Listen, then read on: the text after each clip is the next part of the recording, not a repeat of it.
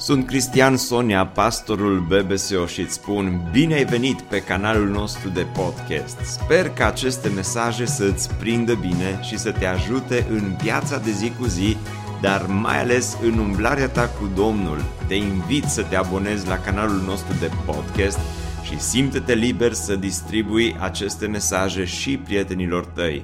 Îți doresc să ai parte de o audiție plăcută în continuare. Tată din cer, îți mulțumim astăzi că în fața tronului îl avem pe Iisus Hristos, Domnul, mijlocitorul nostru. Îți mulțumim, Doamne, că Iisus Hristos și astăzi ne este apărător.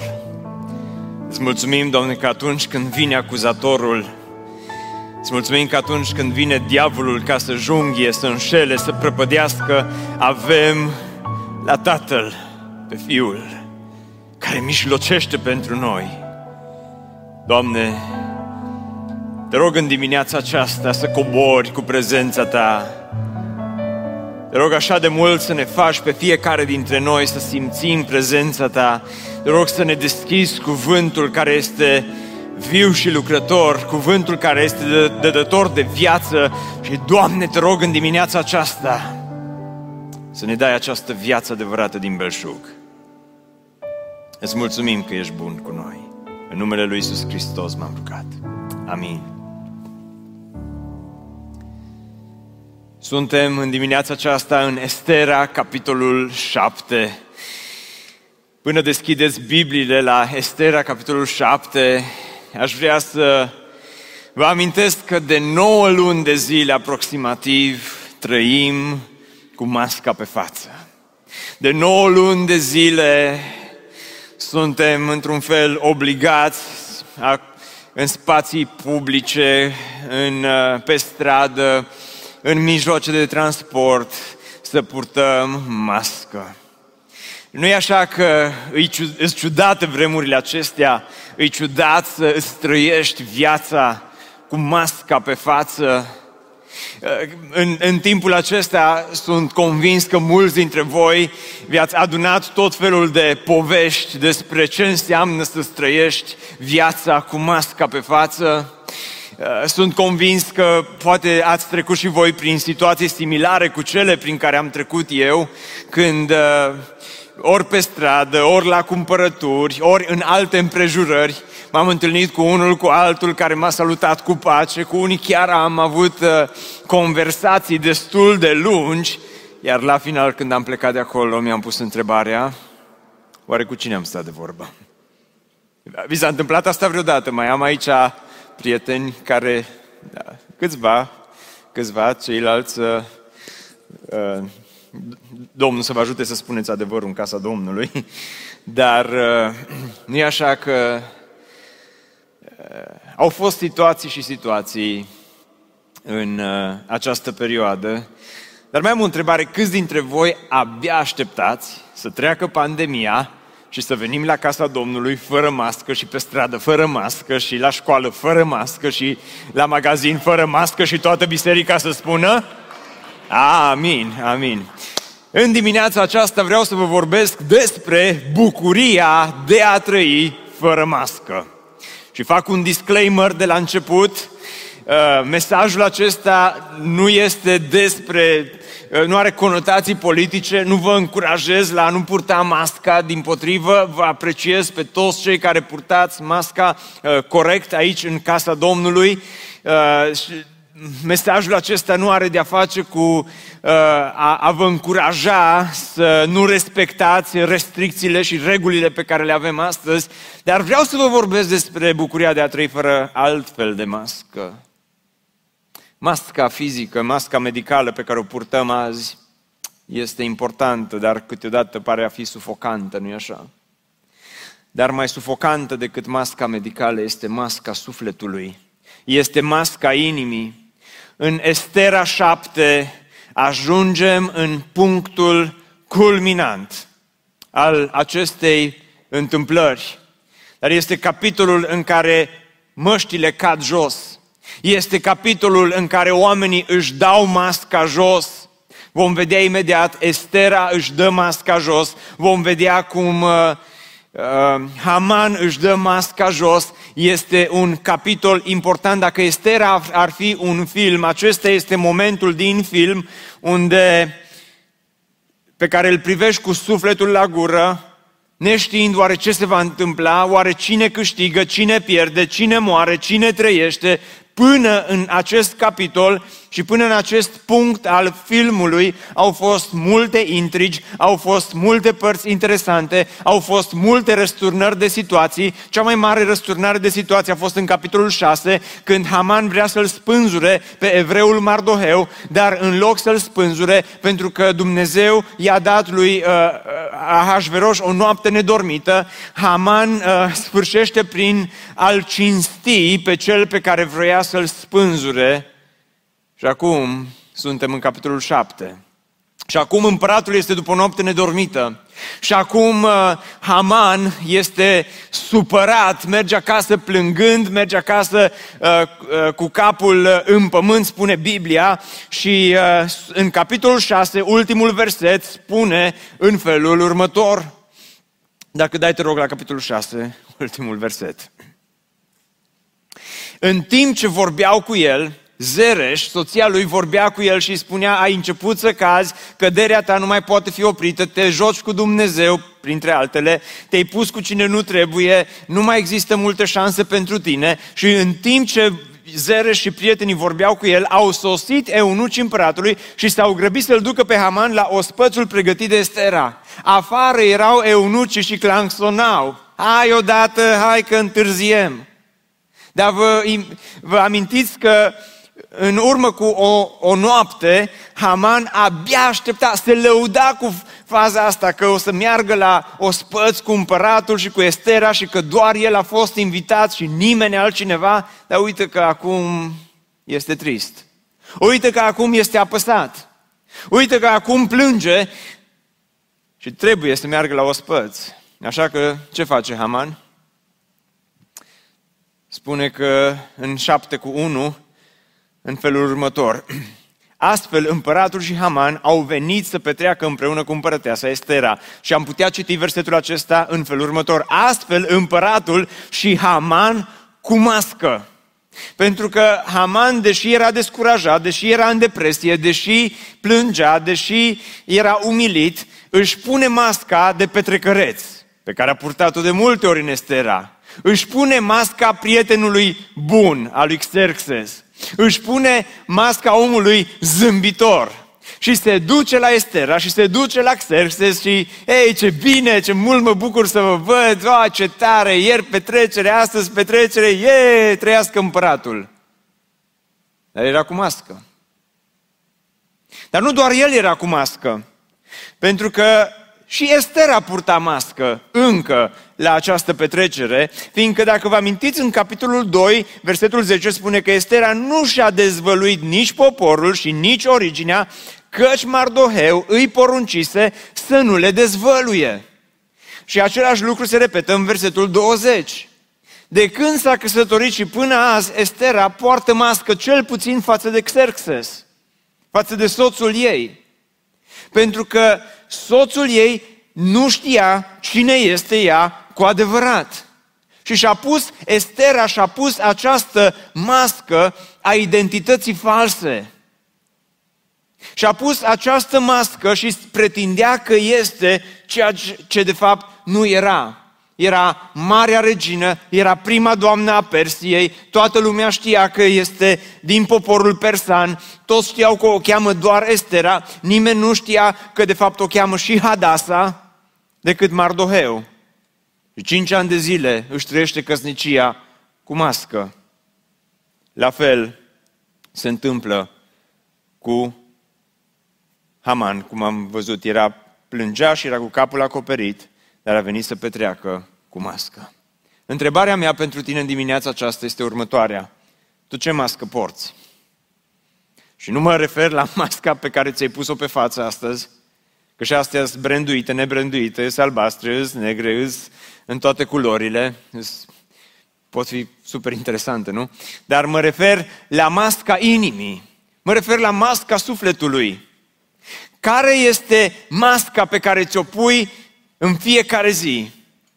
Pentru ca lumea să te aplaude, pentru ca prietenii să te accepte, pentru ca like-urile să fie like-uri, pentru ca oamenii să te primească în cercul lor de prietenie, pentru ca să nu fii singur în această lume, ce mască porți? Masca pe care o porți zi de zi, an după an, masca pe care uneori o duci cu tine o viață întreagă, este masca ce îți va sufoca viața. În cele din urmă te vei regăsi și te vei trezi sufocat de atâtea măști pe care le-ai purtat, masca prietenului adevărat, masca unei identități false, masca tânărului pocăit, deși nu ești, masca unei relații perfecte, deși nu este, masca unei familii perfecte, deși nu-i cazul, masca unui părinte bun, deși știi că nu așa se întâmplă lucrurile, mai devreme sau mai târziu te vei trezi sufocat de propria mască, dar merge mai departe în Estera și uitați-vă ce se întâmplă. În timp ce beau vin, împăratul a întrebat-o pe Estera și în cea de-a doua zi, numai puțin să ne reamintim, vă, vă chem să veniți aici cu mine, deci este a doua petrecere Estera primată se duce la împărat, împăratul întinde sceptrul, nu o omoară, o lasă în viață, o întreabă ce ceri, ce a cerut, a cerut o petrecere, iar apoi uh, e prima petrecere, la prima petrecere, în timp ce el era cu paharul de vin în mână, iarăși o întreabă ce vrei, și jumate din împărăție îți dau, îi zice vreau încă o petrecere și acum este a, a doua petrecere, este al treilea moment în care împăratul o întreabă ce ceri. Care ți este dorința împărăteasă, Estera? Îți va fi împlinită. Oricare ți este cererea, chiar și jumătate din împărăție de ar fi, ți se va face după voie. Foarte tare! Câte fete tinere nu visează să se căsătorească cu un astfel de bărbat care să le spună și jumătate din împărăție ți se va da. Și acum, Estera îi răspunde împăratului, Împărăteasa Estera a răspuns și a zis. Dragilor, este un moment important. Am putea spune că este momentul cheie din cartea Estera. Este momentul culminant. Este punctul cel mai important din toată această poveste. Poate să ceară ce dorește ea. Este impresionant, impresionantă înțelepciunea pe care Dumnezeu i-o dă Esterei. Dragilor, inteligența emoțională de care Estera dă dovadă este ieșită din comun. Pentru că, nu știu cum să vă spun, două zile Estera reușește să-și țină gura. Două zile Estera reușește să țină un secret. Vă dați seama? O femeie care să țină un secret două zile, cred că e cea mai mare minune din Biblie. Glumesc persoanele excluse sunt de față. Invers, persoanele de față sunt excluse, dar nu vi se pare foarte tare? Serios acum, vă uitați la mine așa un pic, parcă nu înțelegeți ce vreau să spun, dar, dar rămâneți cu mine. Merge prima dată la împărat și se abține. Și nu îi spune de ce s-a dus merge a doua oară la petrecere, voie bună, nu știu ce, Estera se putea gândi, mă, cine știe când îl mai prind eu pe bețivul acesta în toane bune, că e imprevizibil, este impulsiv, ăsta e tot timpul nervos, uite că acum râde, acum glumește, acum îi uh, și el bine dispus, nu? acum e momentul să-i spun câteva. și nu-i spune nimic, se abține. Încă o petrecere. Și este a treia oară când are ocazia să ceară ceva. Și împăratul spune, ce vrei? Și jumătate din împărăție. Și Estera putea să spună, știi, de mult mi-am dorit să am și eu un uh, termomix. De mult mi-am dorit să am și eu un uh, BMW roșu. De mult mi-am dorit să am și eu uh, un card care să fie numai al meu și să nu mă mai tot pui atâta să-ți cer bani când mă duc la cumpărături și lasă-mă, te rog frumos, să mă duc la cumpărături și, apropo, numai o chestie, nu e așa de importantă, vreau să-ți o spun și pe asta. Ăla care crezi că ți este prieten, uh, e de fapt, uh, ți dușman, e și dușmanul meu, e și dușmanul tău și vreau să spun ceva, toată ziua stați ca bețivi, beți împreună, uh, îi vai și amar de capul vostru, niciodată nu mă pot baza pe tine, nu ești acasă, 30 de zile nu te-am văzut, acum că m-ai întrebat, eu chiar n-am vrut să spun toate lucrurile astea, tot, tu tot insiști, mă întrebi, a treia oară mă întrebi și cu, mă iei cu din astea, cu jumătate de împărăție. Le-am mai auzit eu pe astea, mă exercez. Mi le-ai mai spus tu și când eram prieten și când ai vrut să te căsătorești cu mine. Mi-ai spus că îți dau jumătate de împărăție. Am văzut eu ce poți, vai și amar de capul tău. Estera putea să fie extrem de impulsivă, dar are o înțelepciune ieșită din comun. Pentru că uitați-vă la răspunsul ei, în acest punct culminant, împărăteasa este la răspuns, dacă am căpătat trecere înaintea ta împărate și dacă găsește cu cale împăratul, dă viața. Dar observați cum împărăteasa este la răspuns, dacă am căpătat trecere înaintea ta și dacă găsește cu cale împăratul, am o întrebare pentru voi. Ahasveroș merita respectul Esterei, da sau nu?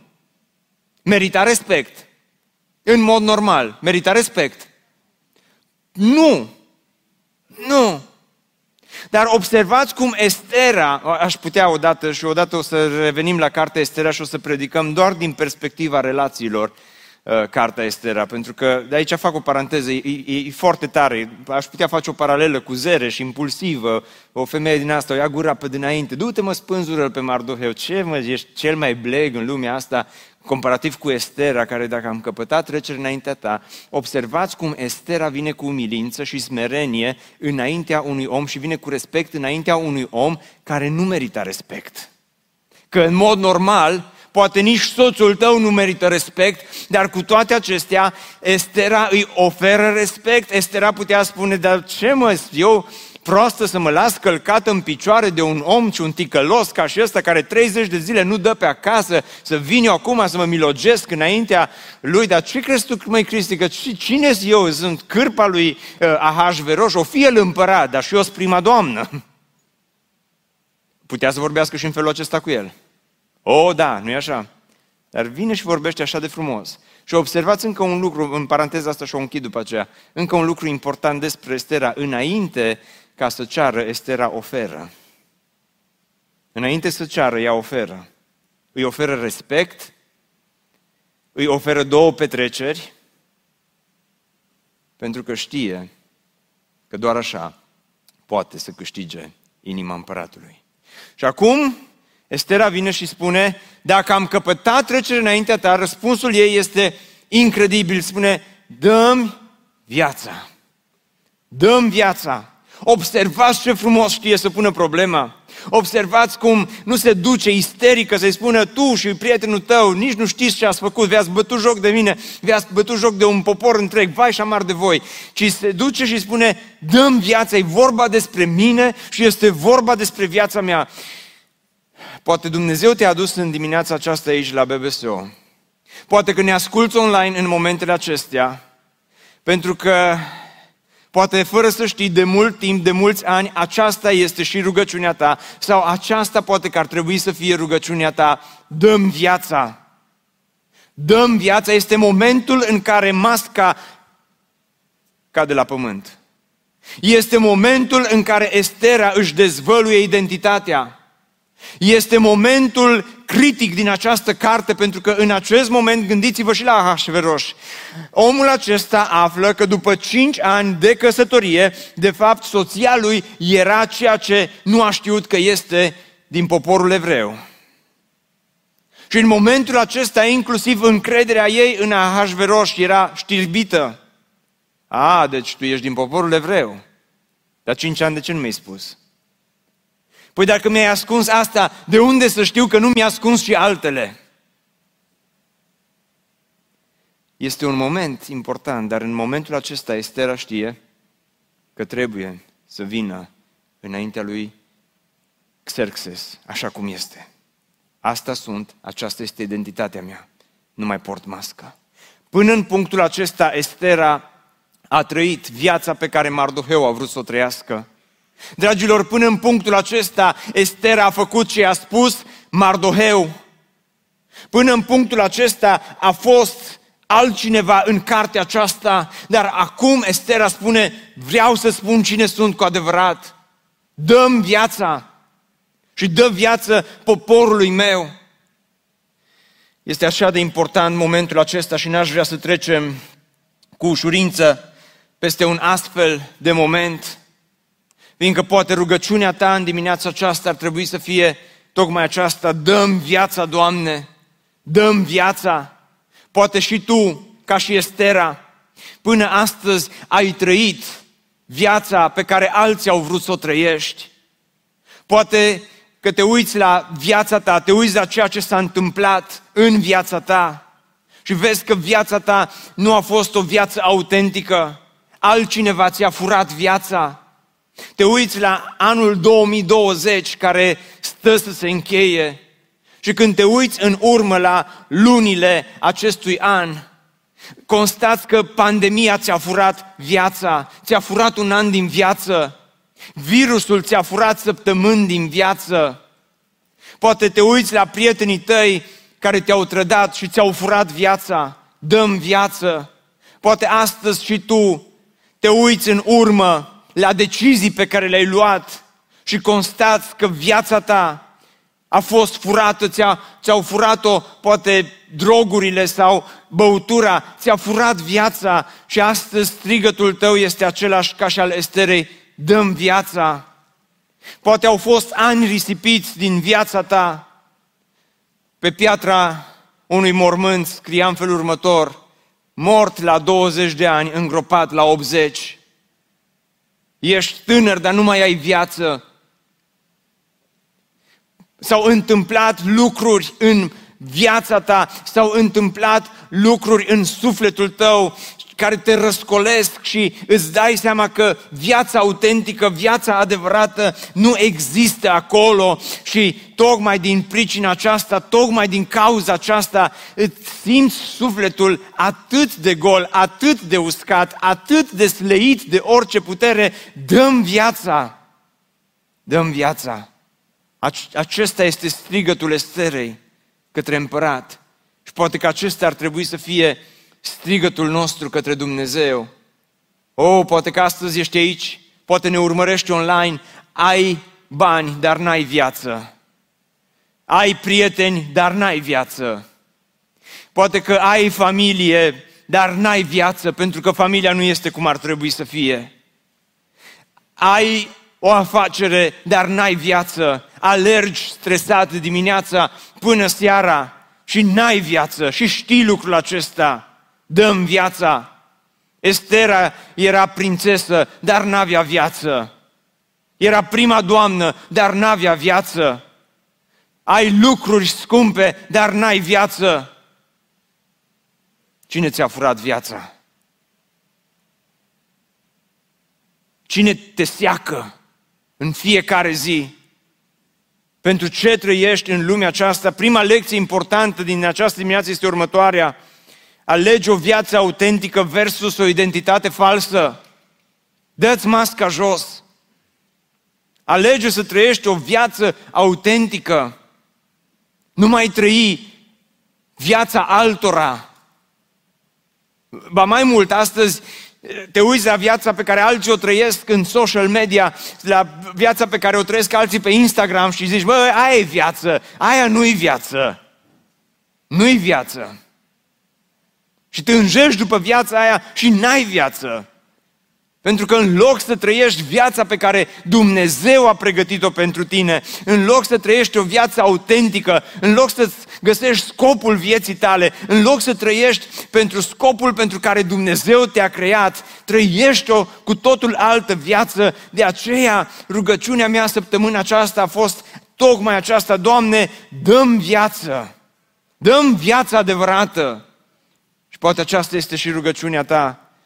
Ce înseamnă o viață autentică? Oare ce înseamnă o viață autentică? Înseamnă curaj. Estera vine plină de curaj și spune ce a fi a fi. Îmi dau masca jos și dacă va fi să pierd, voi pieri.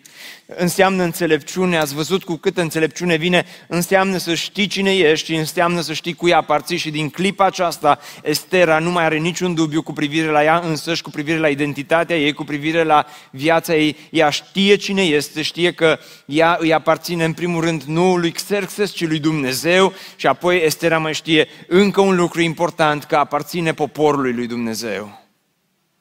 E foarte important să știi în lumea aceasta cine ești și cui aparții. E foarte important să știi dacă ești sau nu ești al lui Dumnezeu. Să n-ai dubii în privința aceasta și dacă ești al lui Dumnezeu, trăiește cu această identitate. Și este foarte important să știi dacă aparții sau nu aparții poporului lui Dumnezeu. Și dacă aparții poporului lui Dumnezeu, nu te rușina de poporul lui Dumnezeu, ci identifică-te cu el. Pentru că uitați-vă ce face Estera în, în textul acesta, spune, scapă pe poporul meu. Nu scapă, te rog, nu, nu salva poporul evreu, este poporul meu. Dumnezeul lor este Dumnezeul meu. Țara lor este țara mea. Scapă pe poporul meu, dăm viață. Dragilor, poate aceasta ar trebui să fie și rugăciunea bisericii noastre. Doamne, dă-ne viață. Dă viață bisericii Speranța, dă viață pocăiților, dă viață bisericilor din Oradea, dă viață bisericilor din România. Doamne, dă-ne viață! În mijlocul uscăciunii, în mijlocul morții, în mijlocul pandemiei. Doamne, dă-ne viață! Scapă pe poporul meu, zice Estera. Ca și Iisus Hristos în evrei spune că Iisus a trebuit să se asemene fraților săi în toate lucrurile. Hristos, când a venit în lumea aceasta, sărbătorim nașterea Domnului în această lună. Dar când Isus a coborât din cer, s-a identificat cu noi, s-a identificat cu păcatele noastre, s-a identificat cu oameni păcătoși, ca mine și ca tine.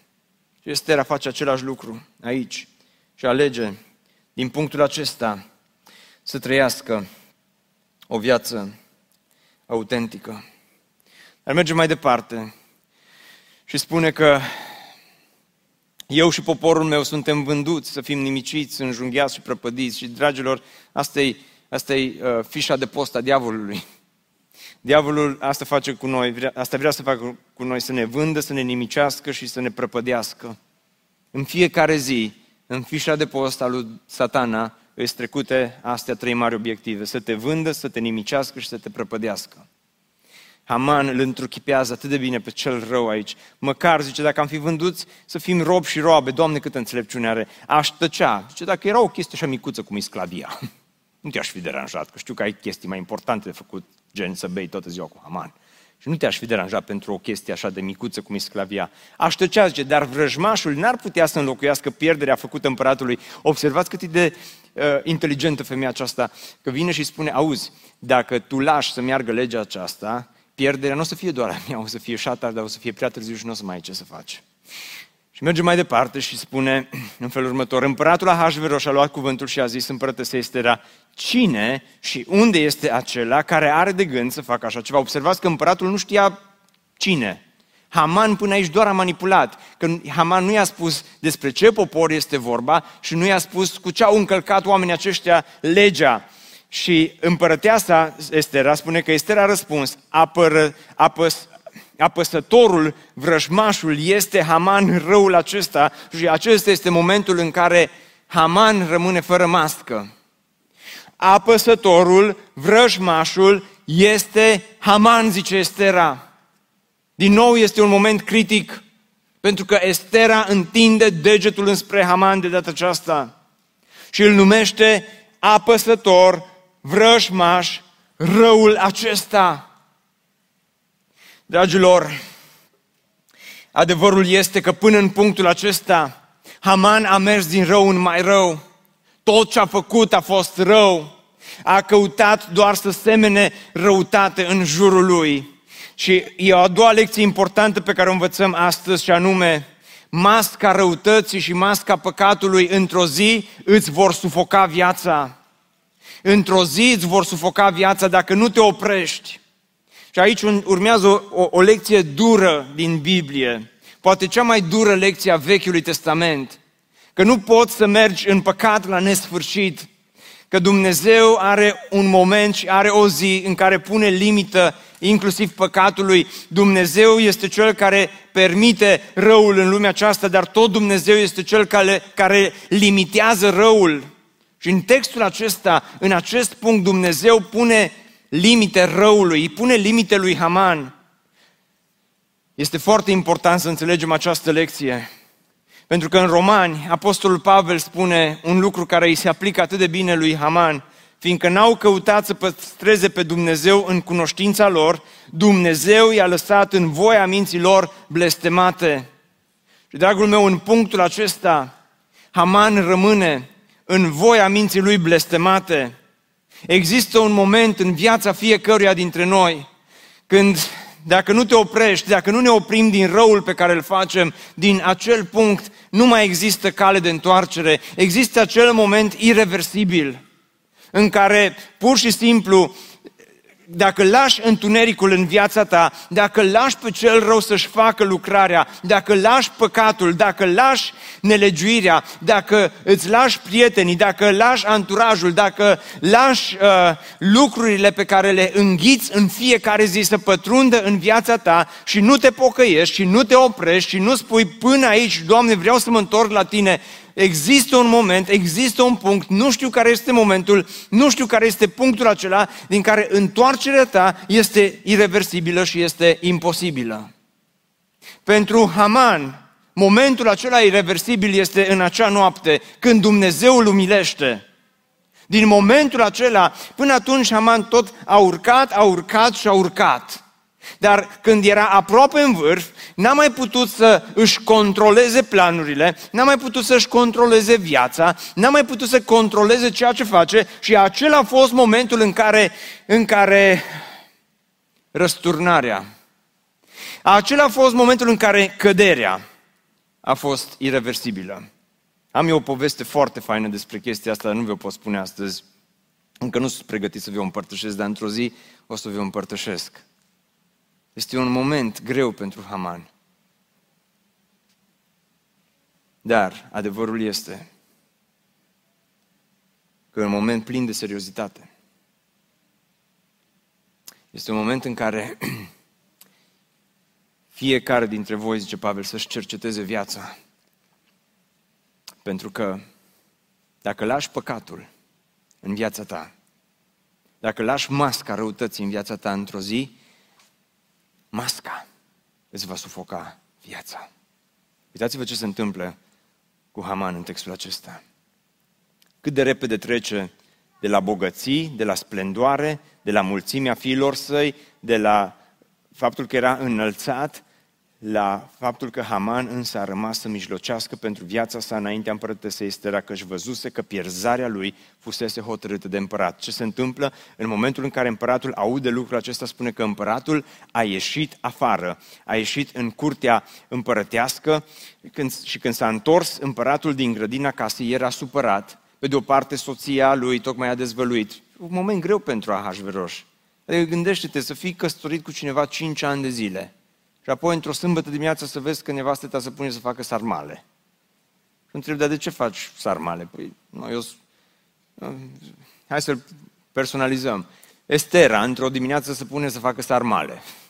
Și Xerxes merge prin bucătărie, miroase a, a, a varză. Și a miros ciudat. Ce faci? Sarmale. Ce sunt alea? Mâncare românească. Dar de ce faci mâncare românească? Păi știți, româncă. Să fii căsătorit 5 ani de zile cu cineva și după aia, într-o dimineață, să se trezească dimineața să, să, să te salute cu Iono Pot Chivano. Hat, tu de unde? Hat, eu de la Ungaria.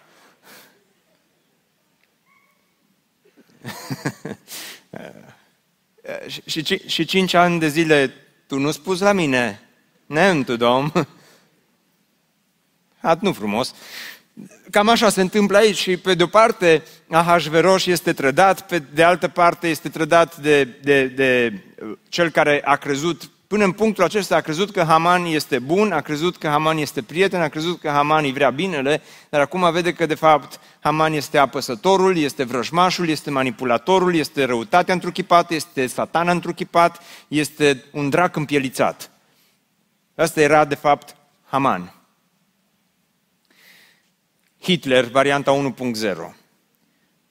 Și acum, când îl vede pe, pe, pe Haman în felul acesta și când o vede pe Estera și iese afară și nu mai știe ce să spună și vine înapoi, Estera stă undeva pe o canapea și spune Biblia că uh, Haman se aruncă pe canapea ca să-și cerșească viața de la Estera.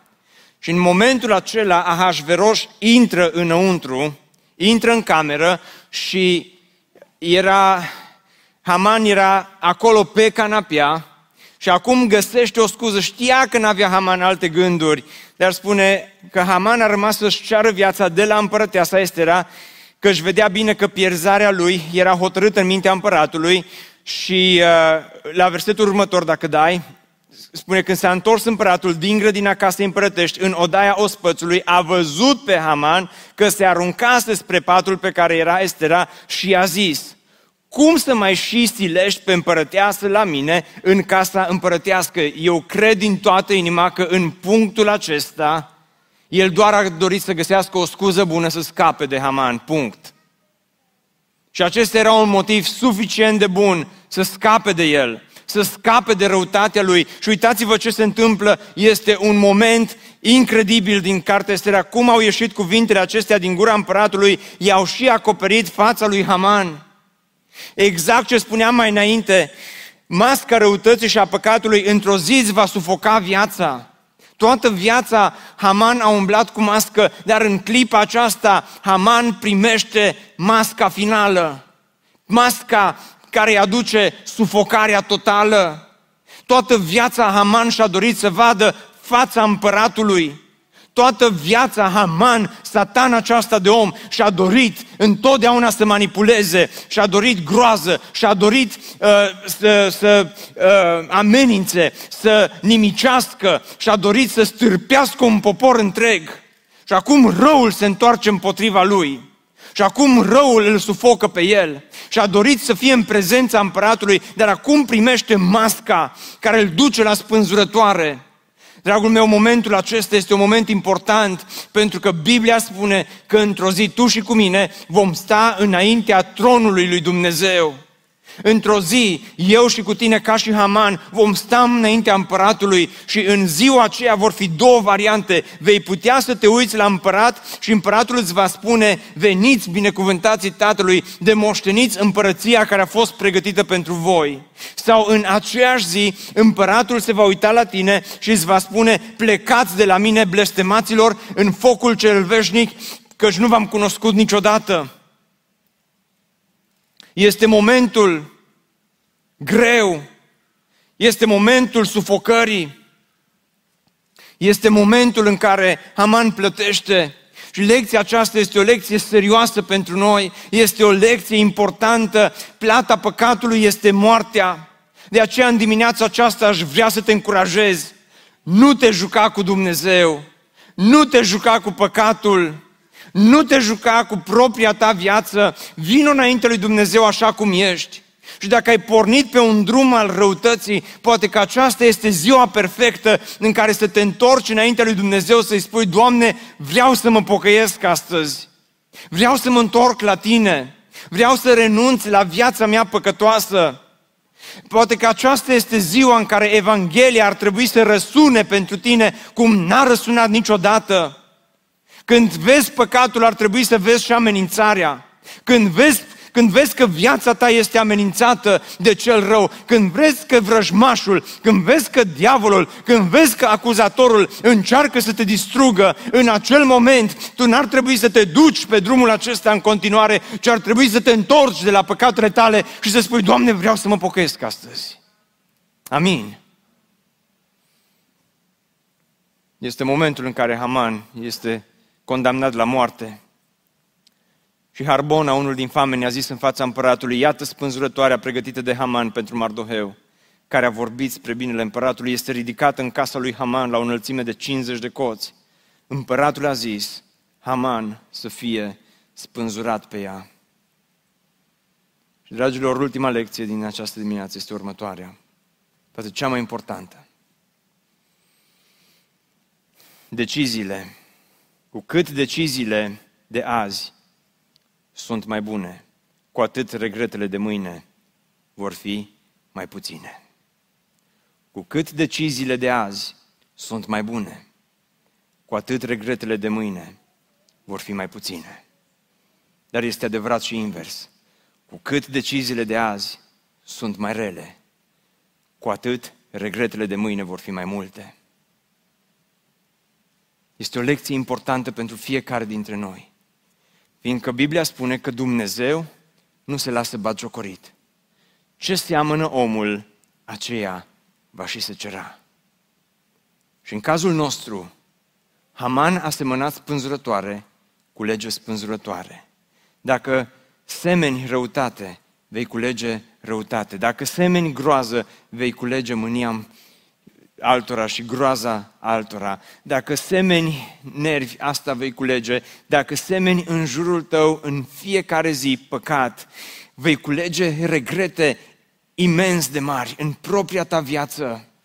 De aceea, în dimineața aceasta, încă o dată vreau să-ți amintesc, oriunde ai fi, că ești aici la campusul BBSO sau ne urmărești online, vreau să-ți amintesc încă o dată acest adevăr, această lecție atât de importantă pentru fiecare dintre noi. Cu cât deciziile de azi sunt mai bune, cu atât regretele de mâine vor fi mai puține. Poate te uiți în urmă la viața ta, te uiți la ceea ce ai semănat în viața ta. Unele decizii au fost bune, altele n-au fost chiar atât de bune. Te uiți azi la regrete care sunt acolo. Te uiți la ce ai semănat în familie, te uiți la ce ai semănat în relații, te uiți la uh, școală, te uiți la jobul tău, te uiți la decizii greșite pe care le-ai luat și azi trăiești cu aceste regrete amare. Dragul meu, vestea bună este că de azi înainte, cu ajutorul lui Dumnezeu, poți să iei decizii bune pentru viața ta și cu cât sunt mai bune deciziile, cu atât mai puține vor fi regretele pe care le vei culege în viitor. Încă nu este prea târziu. Dacă ești tânăr și ești alături de noi astăzi, vreau să-ți spun că Dumnezeu îți oferă o șansă unică să iei decizii bune, să iei decizii corecte pentru viața ta. Și regretele vor fi puține. Dar dacă azi lași deciziile să fie rele, regretele vor fi atât de amare. Regretul lui Haman acum era atât de mare. Ceea ce a semănat, toată viața lui a semănat groază, acum a cules groază. Toată viața a semănat minciună, acum a cules această minciună. Ceea ce seamănă omul aceea va și se cera. Ne bucurăm mult că ai ascultat acest podcast și dacă ți-a fost de folos, scrie-ne un scurt mesaj la adresa aminarondbbso.ro aminarondbbso.ro Ne-am bucurat mult să te putem cunoaște, să știm cine ești și de unde ești. Dacă dorești să afli mai multe informații despre BBSO, despre cine suntem, care este viziunea noastră, intră pe site-ul bbso.ro. Îți mulțumesc că ești alături de noi și că ne ajuți să ducem viziunea mai departe. Așteptăm să ne reauzim cu bine la următorul podcast.